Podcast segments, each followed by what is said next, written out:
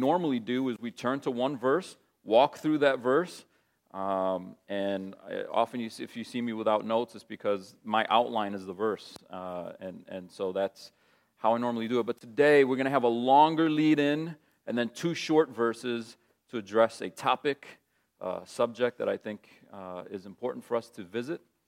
Uh, so I want to ask you to pray with me as we um, jump in.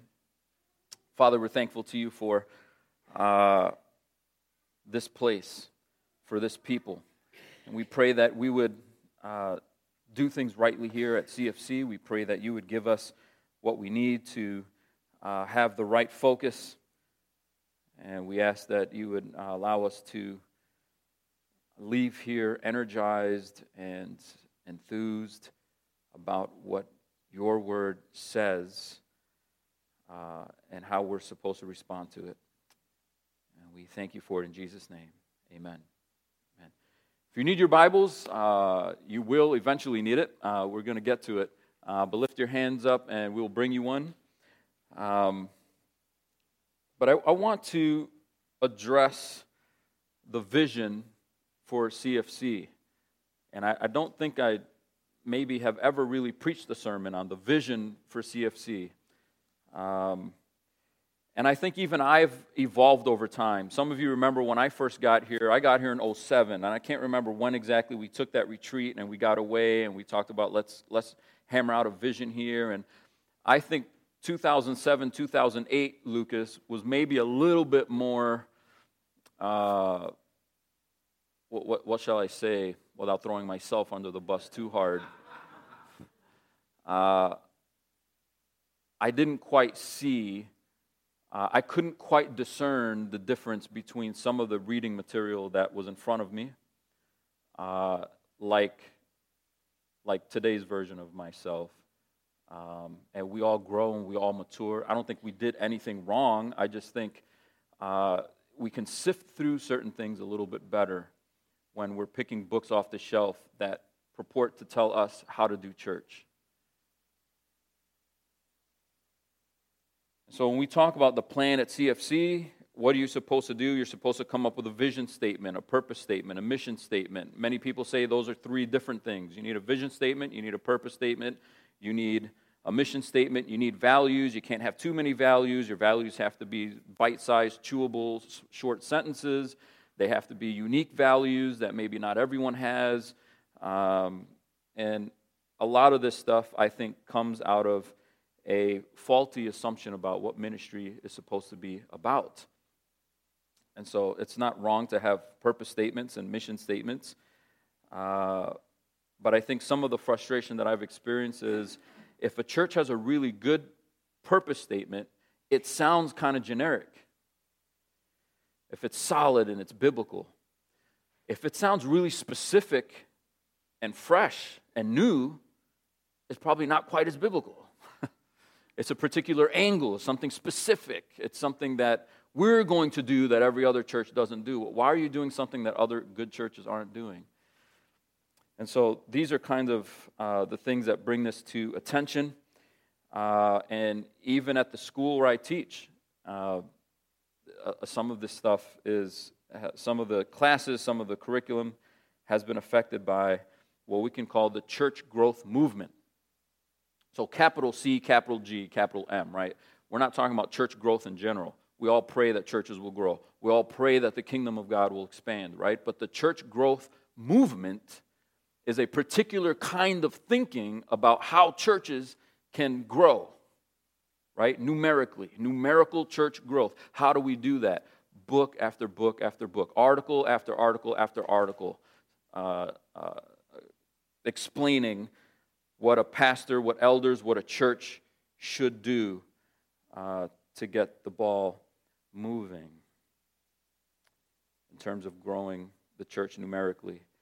What I want to do is, is kind of clear the deck, I think, of some problematic assumptions, and that doesn't mean that I think you assume it. I just want you to be aware of, of some of these things, because as we continue to gain visitors, as we continue to gain guests, more often than not, they come from churches that buy into this stuff, and then when they come here, it's like, well, what are you guys doing with this stuff? Why don't you guys have this stuff? Why aren't you guys talking about these things?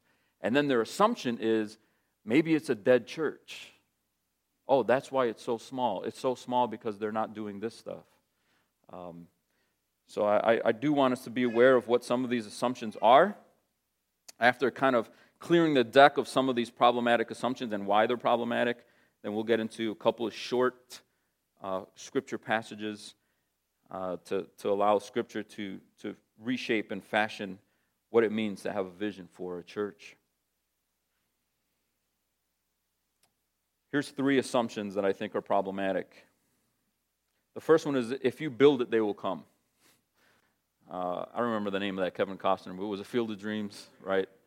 Um, if you build it, they, you know, they will come.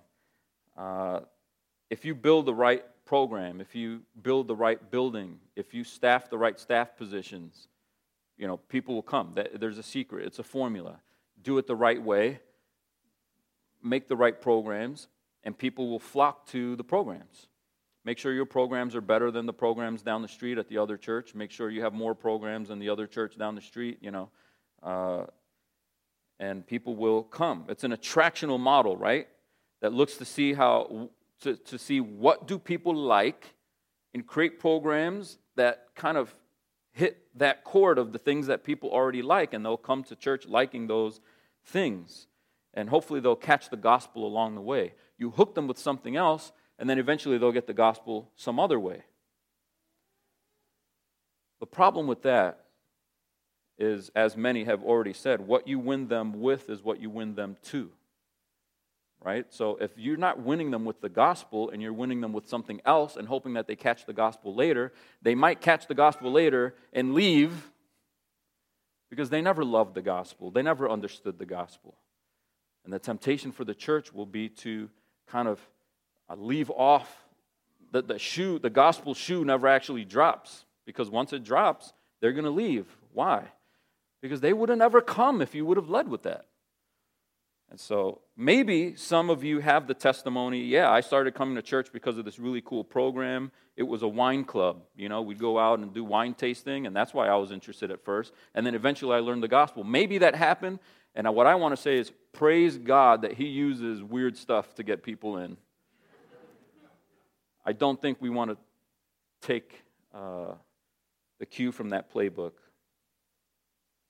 The second problem is that it's the church growth movement stuff is driven by human strategy. It, it's essentially, you're reading a business book. It, it's about profit margins. It's a consumer-based methods. Demographic profiles. If you understand the demographics around you enough, you'll know how to manipulate things at the church enough so that that demographic finds your church attractive. And I've always felt kind of like an oddball, um, where other pastors, they can rattle off the percentages, how many minorities, which minorities are here, where they live. This is by zip code. They've got stuff memorized. And I'm like, I don't know. I have the eyeball test, but I don't have the numbers. Um, maybe I'm just not good at that stuff.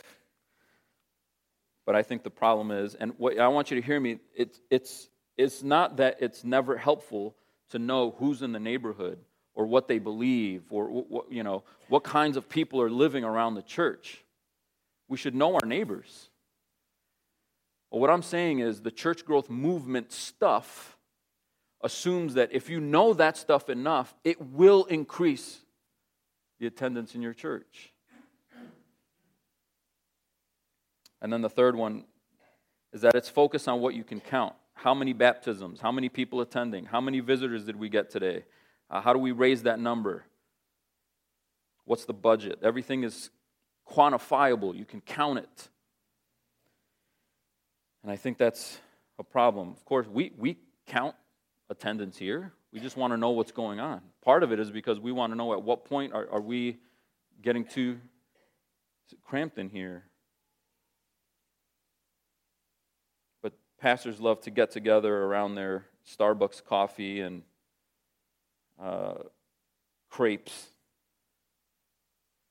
and start talking about what are your numbers, what are your numbers, what are your numbers. Maybe some of you, if you're invited to a church the first time, you just want to know how how big is it. We want big bigness. because we feel like we're part of something big. We want bigness because we want tons of options. My middle schooler is into this. Do you have a camp for that? My high schooler likes this. Do you have a group for that? My husband would come if you had a group for this. And it's programs. It's like a big mall.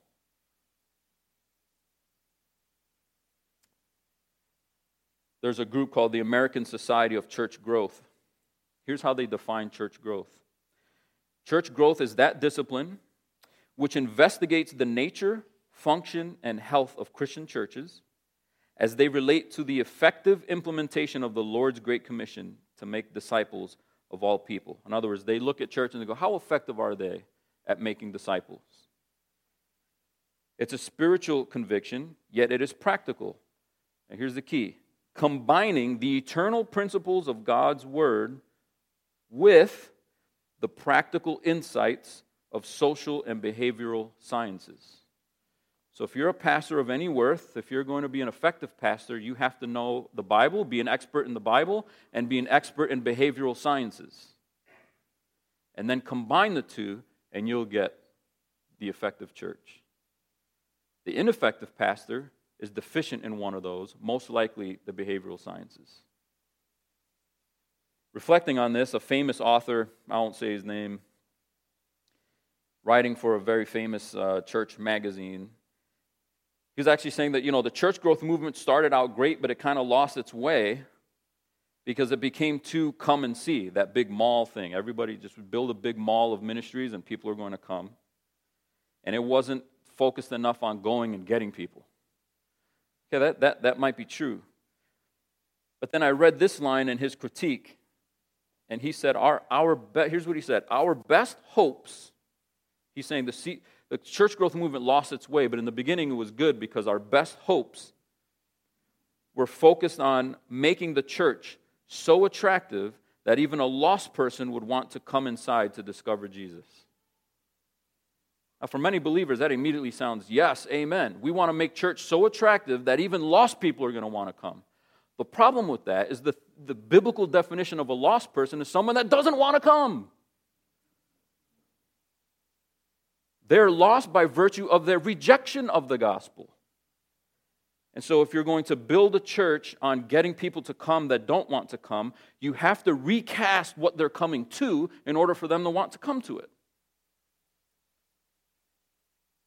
So what he's saying is what was great about it was the desire to do church in such a way that people that don't want to be Christian want to come to your church. What does it look like to, to create a church that people who don't love God and don't want to be a Christian want to come to it? So I question, you know, how, how biblical is that? Lost people, lost people might think they're interested, but if they're not being drawn by God, they'll not be interested in a raw gospel that calls them sinners, a raw gospel that condemns them and tells them you are under God's wrath. So I want to find the booming church, the exploding church that is very clear on that point. I'm not saying they don't exist. But the church growth movement believes you don't start with that. Maybe you don't even ever get to it. Because the only option really is to hide the offensive aspects of the gospel so that people aren't offended so they can come. The Bible teaches the gospel is offensive. It's a stumbling block.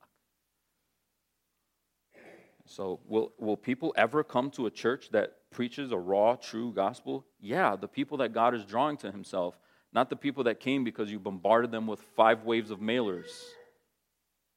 Not the people that come because you offered to give them a raffle on a free iPad. Right? It's not hard to get people in the seats. All you have to do is leave the gospel out.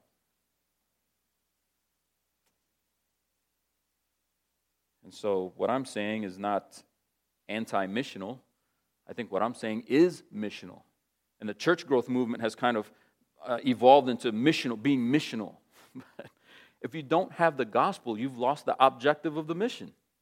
And if you've lost the objective of the missional, you're not missional. The church that's clear about the gospel is missional, but you're not missional. Your, uh, your mission is make the church bigger numerically. That's your mission. Let's grow the size of the parking lot. That's scary.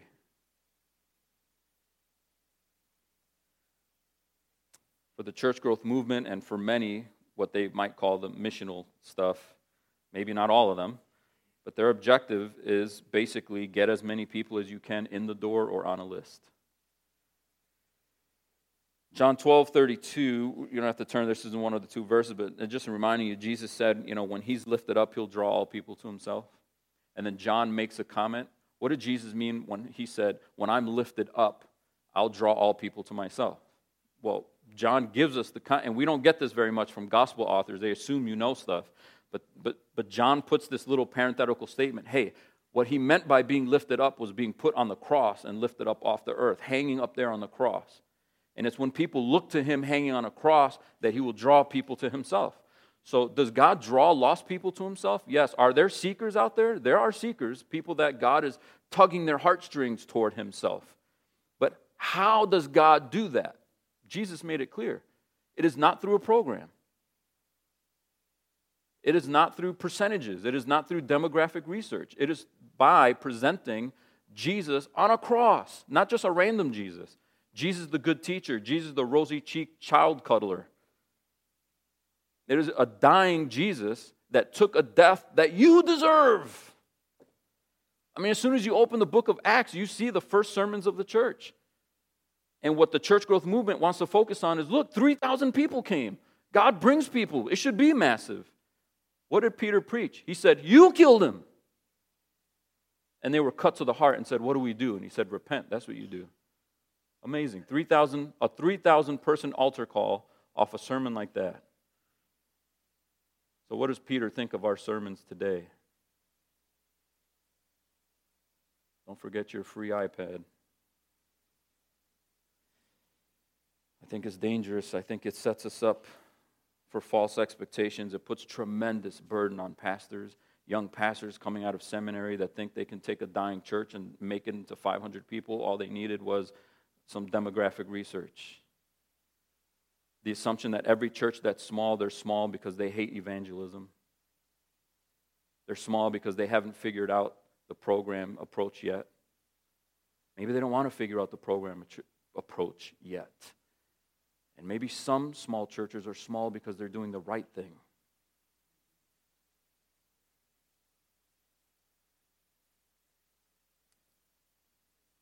So, when the cross is presented, the drawing happens. Many Christians would agree. If we're to reach lost people, we should understand how people think, and we should understand the specific challenges to the gospel in a particular area or among a particular people. There in different times and in different places, there are specific challenges to the gospel, and we should understand what those challenges are, yes. But that can so easily just, just slightly turn into something else. If we're to reach lost people, we should understand how they think, and we should understand the specific challenges to the gospel. Agreed. But it turns into something else easily. If we're to reach lost people, we should start with how they think. And then, now that we understand what they think, we're going to dodge their specific challenges to the gospel by de-emphasizing those challenging parts. See? That's how you get people in the door. What is offensive today about the gospel? Now, one generation ago, what was offensive about the gospel was the absolute nature of truth. You got, you got colleges teaching, teaching all the kids, there is no truth. Your way, my way, the other way, the highway, it doesn't matter. There is no absolute truth. But that's not what millennials are thinking now. If you say there is absolute truth, they're like, yeah, that's cool. What they care about is, are you doing anything? Are you serving homeless people? Are you feeding people? Are you out there being active? So church growth movement is going, Arr! They're steering, and now all the church growth movement stuff now is, uh, don't uh, don't show up to church, go be the church this Sunday. What do you mean go be the church this Sunday? What does that mean? How about don't give up meeting together, but instead meet together to encourage one another?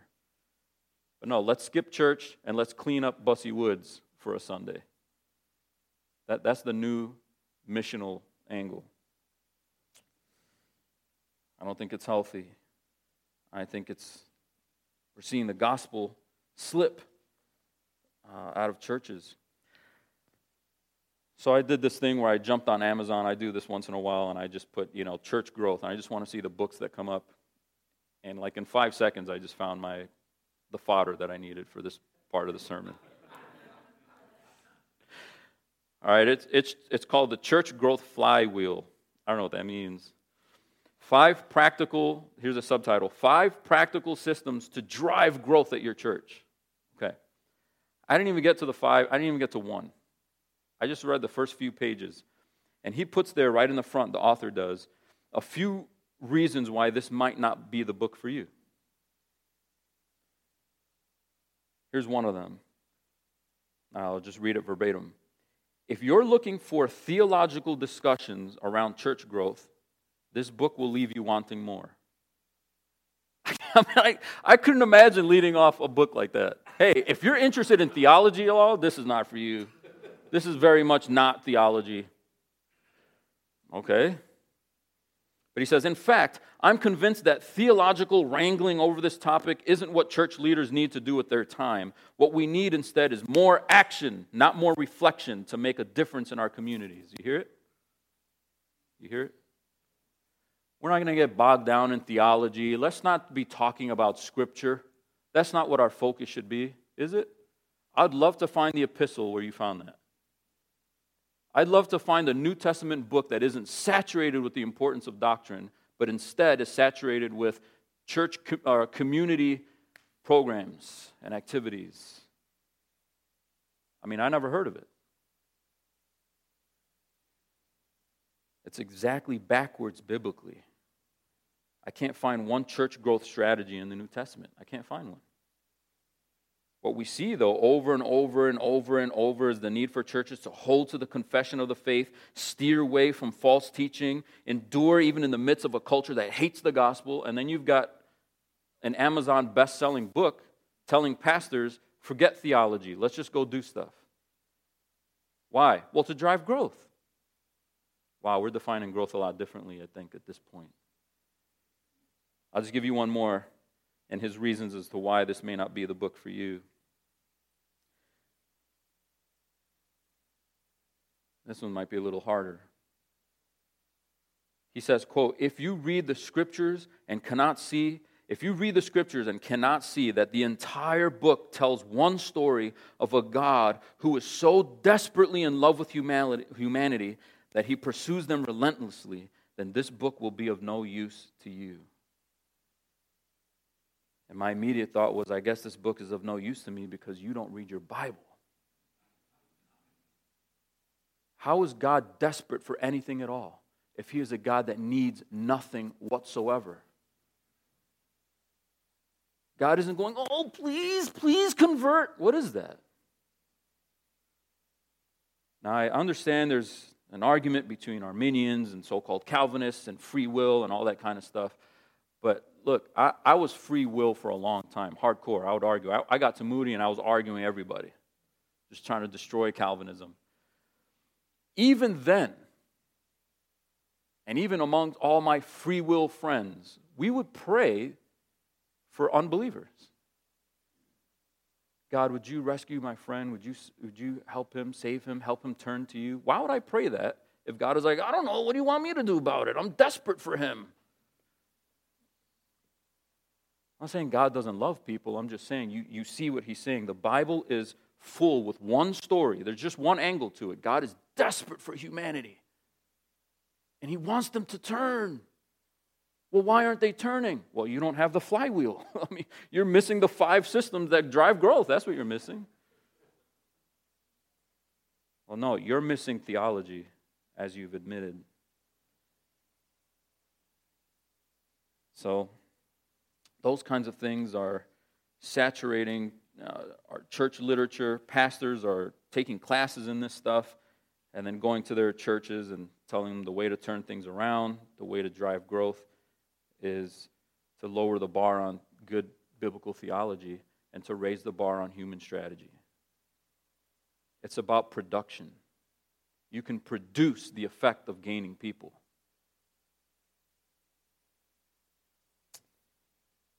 So they just want you to do enough research, make plans just right, and if you're if you're smart about exercising human leadership skills, then you'll know just how to grow the church. Okay. I want you to turn with me to a passage in Mark four. It's only four verses long. It's punchy, powerful, uh, and not very complicated at all, really. Mark chapter four, Jesus has a series of parables here. And the first parable is about a sower sowing seed, which is the word, and it lands on different kind of soils. We've, we've actually been in that passage numerous times here. I want you to see the other parable of the sower, which is verses twenty-six through twenty-nine. So I'll read it. Please follow along with me in your Bibles. And he said, Jesus said, "The kingdom of God is as if a man should scatter seed on the ground. He sleeps and rises night and day, and the seed sprouts and grows. He knows not how. The earth produces by itself, first the blade, then the ear, then the full grain in the ear. But when the grain is ripe, at once he puts in the sickle, because the harvest has come." And I want you to catch what it says about what the no- sower knows or doesn't know. He sleeps and rises, verse twenty-seven, and the seed sprouts and grows, and he's like, yeah, I figured it out. I mean, it says, he knows not how.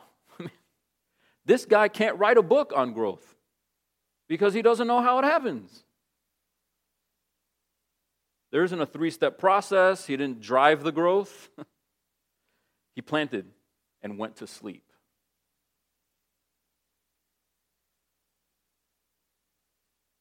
So the first parable that Jesus started out with, that famous parable at the top of chapter four, Jesus is saying the seed is going to be sown, and there's four different types of soil. Three of the four reject the gospel. Two of those that reject the gospel don't reject it at first. They like it. They show up to church. They're excited. This is a cool group. This is a cool place. I like the concept of God. Ah, but as soon as the rest of the world starts giving them heat about it, they fall off. So then what would you do if you're a disciple? Okay, how do we increase the good soil? How do we get more people to be the good soil? Well, then the next parable should be, well, here's five paradigms for driving growth. But instead what Jesus says is, you don't. You cannot make one soil a good soil. You can't make a bad soil a good soil. You cannot change people's hearts. You cannot make people love me. Some will. And you won't understand it. Sometimes you're going to meet somebody that is so antagonistic towards God, the last person you ever think would follow God, and then you're talking to someone else, and they seem really interested, and they seem really nice, and that person ends up rejecting the gospel, and the crazy hater of God ends up being an elder at the church in a few years. How does that happen? God. That's how it happens. God, not strategies. And so we're supposed to indiscriminately scatter seed. We're not supposed to do demographic research and find the three people in your life that are most likely to turn. You cannot figure that out. You cannot produce growth in anybody. So who should you witness to? What soil should you scatter seed on? All of it. I love that first parable. He's throwing seed on rocks. There's a path. I mean, another sower would be like, dude, you're, you're throwing seed on places it's never going to catch. I don't care. Birds hang out there. Why are you throwing seeds there? Whatever. It's indiscriminate, right? He's just throwing seed everywhere and anywhere, and he's letting the soil figure it out.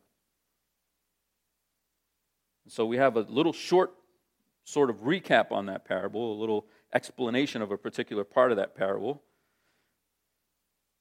And God is, Jesus is emphasizing that the kingdom is going to grow, but you're not going to know how it's happening. Your focus is scattering the seed and then watching it grow. Scatter and sleep, scatter and sleep. That sleeping is trusting that something is happening in that soil. God is going to produce it. Every seed is not going to sprout, but some seed is going to sprout. Which seeds are going to sprout? I don't know. How does it sprout? I have no idea. That's why Jesus told Nicodemus that this Holy Spirit is like the wind. It came, it went. You don't know where it came from, where it's going. The Holy Spirit moves and rebirths people. Not a strategy.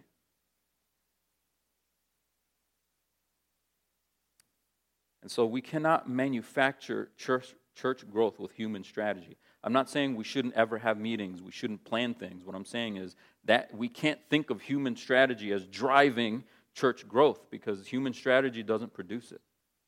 Unless by church growth we mean we need more, more people in seats. Well, yeah, we can do that if that's the bottom line, but it isn't the bottom line. There was a time, maybe some of you remember, there was a time when churches used to talk about soul winning. Maybe that's a familiar phrase to some of you. We haven't heard it in a while, I think. But we, we don't win souls. This is why, as one of our goals, we'll talk in a second, is gospel explanations. We don't have a goal of soul winning, because conversions are not our responsibility. Somebody converting, that's God's responsibility. What's our responsibility? Scatter and sleep. Explain the gospel. Put the gospel there. Plant the seed there. And then trust that God is going to do His thing, His thing that we cannot do. In Matthew nine, Luke ten, Jesus said, the harvest is plentiful, but the laborers are few. So we're supposed to labor, right? We labor in the front end and the back end. We sow. God changes people's hearts, and then we, we reap we reap it. We collect it. That's great, but it's very passive. You sow seeds, and you collect the baskets of fruit. But how does fruit come from the seed? Well, that's the stuff we don't know. God simply does it. Jesus wants laborers in the harvest, but He's not teaching that what we need is creative, entrepreneurial pastors and leaders in the church that can kind of dream up contemporary ways to accomplish the mission. His emphasis is to scatter, not to produce the crop. And so that you see that there's a process there. The seed grows. It's first uh, the earth produces the blade, then the ear, then the full grain in the ear. There is a process of growth there, but it's out of the sower's hands. So Paul confirms this when he tells the Corinthians, who were uh, the Corinthians were very much like Americans. Um, they went to certain conferences because their favorite speakers were at these conferences. Uh, they bought the conference speakers' T-shirts, so to speak. They wore the the Calvin shirts, and they drank out of Spurgeon mugs. But what does Paul tell them about that? These people are nothing. I'm nothing. Apollos is nothing. We're not anything. I planted. Apollos watered. We did the scattering. We did the planting. The so, the you know what what the what the seed needs uh, in that beginning stage. But God gave the growth. He tells them, God gave the growth. Worship God. God is the changer of hearts. He's the one that does anything. He's the one that ch- changes a church, changes a heart. He's the one that grows a person, grows a church. He does it. We have an active participation in it. We do things, right? But we don't produce change. And what's really difficult is it's hard to quantify change. You'll never hear a church that says, we want fifty better marriages. You know why? Because what's better? How do you, how do you, how do you put a marriage, the health of a marriage, on a scale, one to ten? We want to move all our five-scale marriages to the sca- to eight on the scale.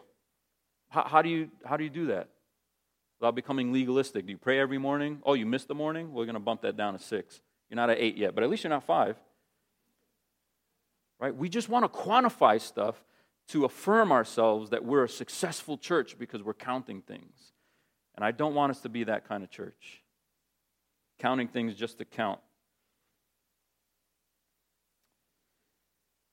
So we can plant, we can water, we trust God for the growth. Let me give a quick, couple quick points of application here before we move to our second passage, even more brief than this one. But think about church goals. You may have heard goals like, we're going to triple in attendance by twenty twenty-five.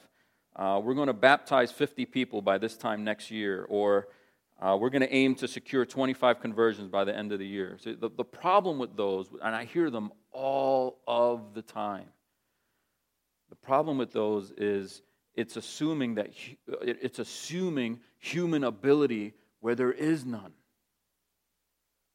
I can't stand up here and go, hey guys, how about fifty baptisms by the end of the year? And the books will tell you, you need big goals, big audacious goals. We're going to triple our attendance in two years.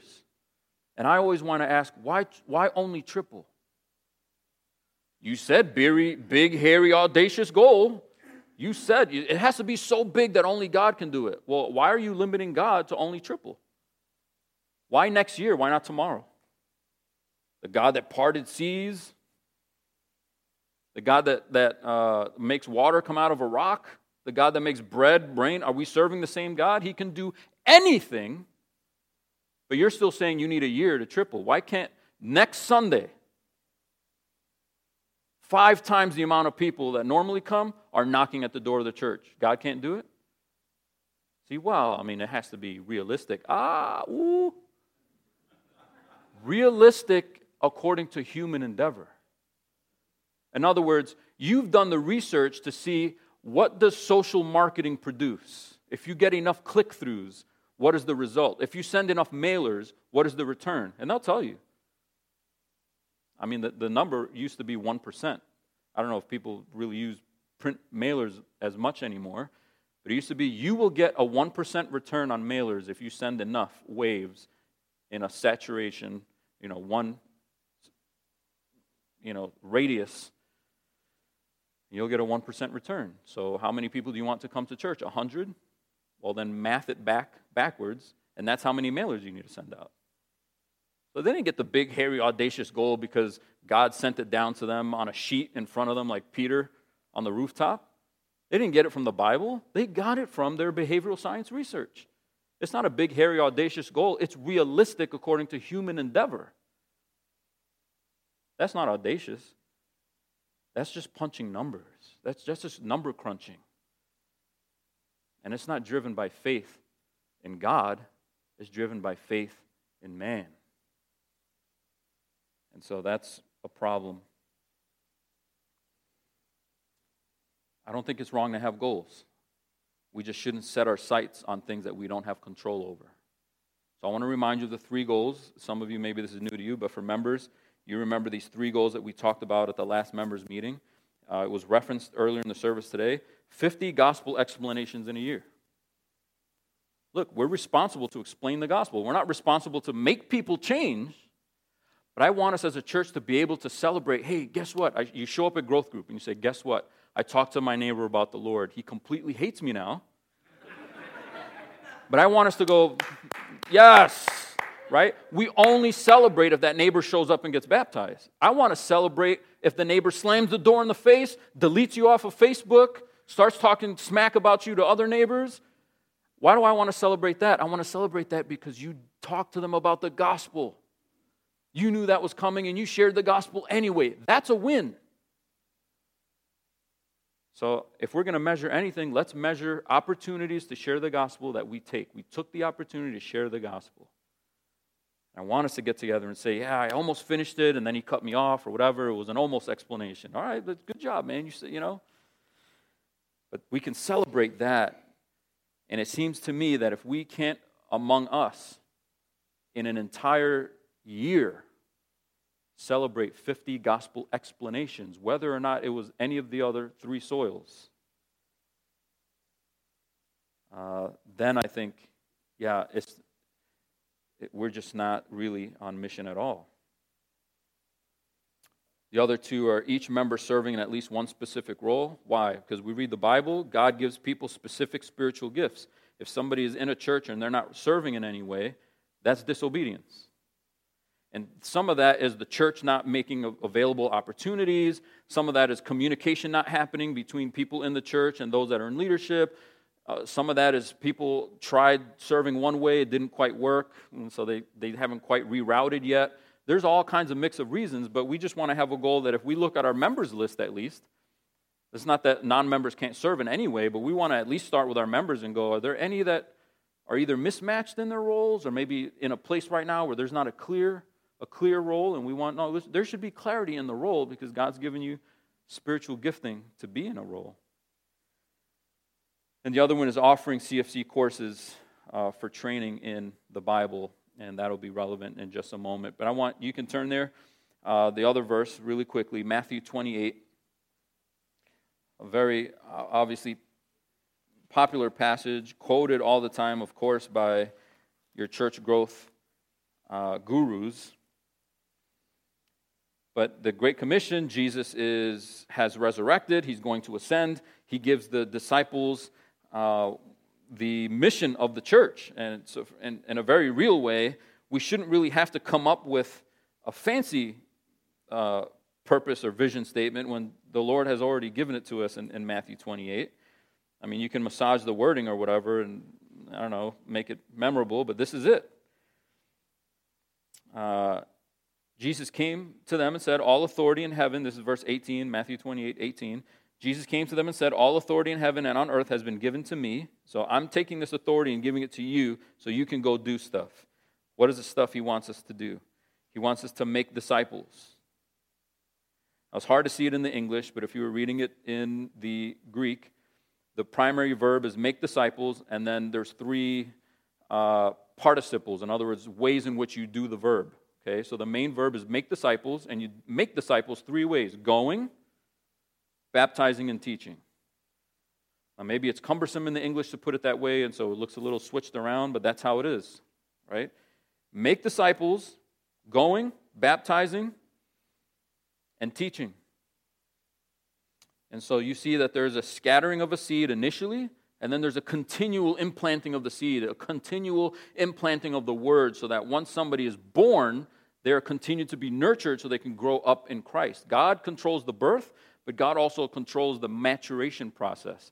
So just like I say, I can preach the gospel to somebody, but I can't make them buy into the gospel, same thing. I can preach to an immature Christian. I can't make that Christian mature. So that is still under God's total control. But what is under our control? What, are, what, is, what is it that we are supposed to do? We're supposed to proclaim it. I think that's implied in the going, because the result of the going is some are going to be baptized. And when people are baptized, that's their entrance. What are you supposed to do with baptized people? You're supposed to teach them. And so teaching has to be at the heart of every church if they're serious about making disciples, if they're serious about knowing what to do about people that have been baptized. There's nothing here about attracting them with programs, getting them to bite, making them feel like church is just like them. There's nothing about providing an experience or having a dialogue instead of a sermon because that's where people are. No, teach them is your job. We at C F C uh, might be a teachy church. I don't know what else is supposed to be at the core. I don't know what else is supposed to be at the center except teaching. It's just so replete in Scripture. It's so clear. So some of us are a little bit more nerdy than others. Some of us are more verbal processors than others. I, I, I get it. Uh, but if somebody doesn't like to read and doesn't like to talk, and they ask you, how do I grow as a Christian? And you know the answer is read the Bible and pray, but that's reading and talking. So what are you going to do? Change the church, change the spiritual disciplines that are prescribed to us in Scripture? I know you hate to read. I'm not asking you to read Herman Melville. Okay, I'm not asking you to read uh, a, an eight hundred page tome on, on church history. But if, if you're not willing to read the Bible or listen to the audio version of it, you just don't want to access what God has written. I mean, it's it's it's mandated. So we don't lower the bar on the gospel. We can't lower the bar on what it means to grow in the gospel. It requires, it requires teaching. Um, there's just nothing here about social activism, or don't get caught up in too much theology. It's about community service. No, it's it's teach them. What does it take to teach people? Yeah, theology. I mean, what are you teaching them? You're teaching. Theology is a word about God. I want to come to church, but I don't want to do theology. That's I want to come to a place that's supposedly about God, but I don't really want to learn about God. I just want to learn about myself and the things that I already committed to. Okay. You can start a club, you can start a cult. It's not a church. So Here's some specific ways that we do this. We, the focus of the church, the focus at C F C, shouldn't be on human strategy, but on faithful gospel teaching. So some specific ways we do this. I think you know this already, but I just want to run quickly through and remind maybe some of you that are newer. Uh, the Sunday service is the linchpin in discipleship. The, the Sunday service is the main huddle. It is the primary getting in the locker room and going, okay, guys, how was the game out there? Which was you th- throughout the week. How did you grow? How did you run the plays that we talked about? Okay? And so we, we get together, the coach is there, the head coach is there with all the coaching staff, and we're talking to you about play on the field. Okay? You're not a spectator. You put a jersey on, you're a believer, you're a part of this church, we're supposed to be uh, proclaiming the gospel out there, we're supposed to be impacting people with the gospel. So if the gospel is the football, how did you run it up the field? How did it go? Well, I dropped the ball here, I did that, we, that kind of thing. And so here's where we talk about the plays. Here's where we talk about uh, what's been handed down. I'm not supposed to be creative up here drawing brand new plays. My role is to go to Scripture and go, what is the what are the plays that have been given to us? And let's do that. So Sunday service is core to it. If any of you have ever been followed up, hey, we missed you on Sunday. We missed you the past three Sundays. We missed you the past five Sundays. It's not because our numbers are dipping and we're really trying to get to a particular number. We don't have a stated goal of getting to a particular number. The reason why we care is because I don't know how you're going to run the plays if you're not sitting in the locker room with us. That you're floating back into the stands. We want you on the team. That's why we care. We're not trying to judge you for skipping church. We want you to get what you need to be built up as a disciple. Having a service, a congregational service, is not something that was made up, you know, in the nineteen sixties. It's it's a biblical gathering of God's people. They would gather, they would sing, they would have Scripture read out loud. So you may notice that there's a little bit of an absence of kind of fluffy things up here. We don't have interpretive dances. We don't have somebody come up and juggle. Wow, that was really cool. What are we going to do next year? It's not a talent show up here. Is it wrong to juggle? Is it wrong to have interpretive dances? Is it wrong to play a movie? No, that's just not church. Why? Because the Bible makes it clear what we're supposed to at least do when we gather, and we've got to focus on the Word, the reading of it, and the teaching of it. So that's our focus. Two more really quickly. One is growth groups. Those are like mini huddles, right? Discipleship hubs. That's more like an on-the-field meeting really quick. Uh, if I keep going too far with football, I'm just going to easily display my lack of knowledge of anything. There are discipleship hubs where teaching is pushed into application in, in camaraderie. That, that word camaraderie is interesting. It's from an old French word that's from a late Latin word that means chamber, like people cooped up in a chamber together. Right? They're in a room, a smaller room together, and there's a togetherness of being in something together. And so growth groups is a way where we try to encourage that growth and the movement together that, that we, we need each other in order to grow as disciples. And then thirdly, a one-on-one discipleship, which some of you are doing, uh, and I'm hoping that more of us get into, where uh, one person that maybe is a little bit older in the faith, maybe not even necessarily older uh, chronologically, but older in the faith, helping someone else who's a little bit newer in the faith, uh, helping them understand things about the Bible and about God and, and how to apply that in their life. So those are the core things. Everything else in a church revolves around that stuff. Everything else in the church supports, directly or indirectly, comes around and supports the teaching-focused ministries, because that's what a church is supposed to be about. So whatever your area, so let's say you're on the welcome team. It's not a teaching ministry, but what is your role on the welcome team? Your role on the welcome team is to help people feel welcome to one, the, our linchpin huddle, right? Where teaching is going to happen.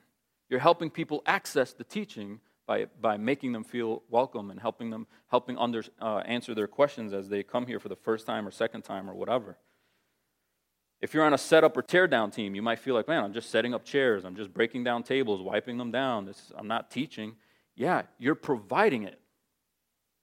You're, you're, you're, by your labor, you're providing access to God's Word. You're allowing the scattering to happen by your service by doing something as simple as setting up a chair. It is not unimportant. But the reason why it's important is not because I did something today. It's because you supported the teaching ministry of the church. That's why it's important. If you play an instrument, you're not playing an instrument because you want to stand up here and show people that you can play an instrument. You're playing an instrument because our voices, we're not a professional choir out here. This is the, this is the primary instrument of the church, your voices, our voices. But we're not, we're not pros. Not all of us can read music or read charts, right? So it helps to have an instrument. Oh, it's the, the instrument is the audible bouncing ball that helps us sing. And we're singing the things that we're learning. We're singing the things that we believe. We're singing the eternal truths of the faith. And those truths that we sing, those words, those lyrics that come from Scripture, they're generated from Scripture, even if it's not verbatim, massage God's truth into our hearts. And so singing is a teaching time. So again, the things that we do, we don't do them because we want people to, we, we need something before the sermon. What else are you supposed to do before the sermon if we're not going to do juggling acts? I guess we sing. No, it's not I guess we sing. Why do they do it in the Bible? Well, it's to teach and admonish one another and build one another up in the faith. You know, I task a family day. We're going to have a booth. Are we having a booth because we just want to have a booth? No, they're giving us the opportunity to present the gospel. And so as you're drawing the henna, I think there's like four or five parts of that henna tattoo. I don't know what the word, you know, that picture that is being drawn on their arm or hand or face or wherever they want it, I guess. You know, you're as you're putting those pictures together, you're saying, this is the fall, why God created you, then the fall, and then what Jesus did to fix it, and then the response that you're supposed to do. And so when they look at the picture, they're reminded of those parts of the gospel. That's, we're not just drawing henna because it's cool. Right? It's scattering the seed. Will any of them come? Who knows? That's not our job. Our job is scatter the seed. Our job is scatter the seed. So the focus of the church shouldn't be on human strategy. The focus of the church needs to be on faithful gospel teaching. So we focus on these goals, like gospel explanations. Go out there, explain the gospel to somebody, and then report it to an elder, a leader, a growth group leader, and say, hey, I... I talked to somebody about the gospel. We want to hear that, and we want to celebrate that. If you're confused on what the gospel is, it's Jesus taking what we deserved and doing what we couldn't do. It's Jesus living that perfect life none of us could ever live. And because we didn't do that, we deserve death. Jesus took that death for us. We can't earn it. We can't do what Jesus did. He's not a moral example. He provided the way. He paved the way and conquered death for us, the death that we deserve. He conquered it for us if we respond to him by faith, repenting and going, yeah, I should deserve death, but I trust you to save me from it. Then God is waiting with open arms. He presents Jesus on the cross. You respond in repentance. You're in. It's not magic. It's not abracadabra. It's not say these exact words and you're in. It's repentance and placing your faith in Jesus Christ's sufficient uh, atonement for us. So as we close in a song, I, I just want you to understand that as we continue experiencing God's blessings as a church, as we right now we continue to experience uh, people coming and people sticking and, and we're growing and these kinds of things. We want to keep the main thing the main thing. And as we offer teaching opportunities like C F C courses, growth groups, things like that, we want you to plug into those. We want you to plug into those because that is how you grow. You grow in the Word. You will not grow siphoned off from the Word. And so that's why we provide those things to you. It's not because Lucas is a nerd, right? It's because we, we just want you to love the Bible. We want you to love the Bible because it's God's letter to you on what you need to know about him and how you are to respond to him. So as the worship team comes up, I'll lead us in a prayer. Father, we pray that as we close in this song, that you would remind us of your grace. You would remind us that we uh, can experience freedom in you. Uh, no matter how wretched we are, we were. Father, we pray that we would be faithful to continue to grow in that grace and to communicate that grace to those around us uh, that don't yet know it, that reject it, maybe even that feel like they hate it. You can cut through the hardest of hearts you can melt the thickest ice around any heart. And so we pray that you, we would see that happen as we go out there, scatter the seed, and sleep trusting in your work. We ask it in Jesus' name. Amen.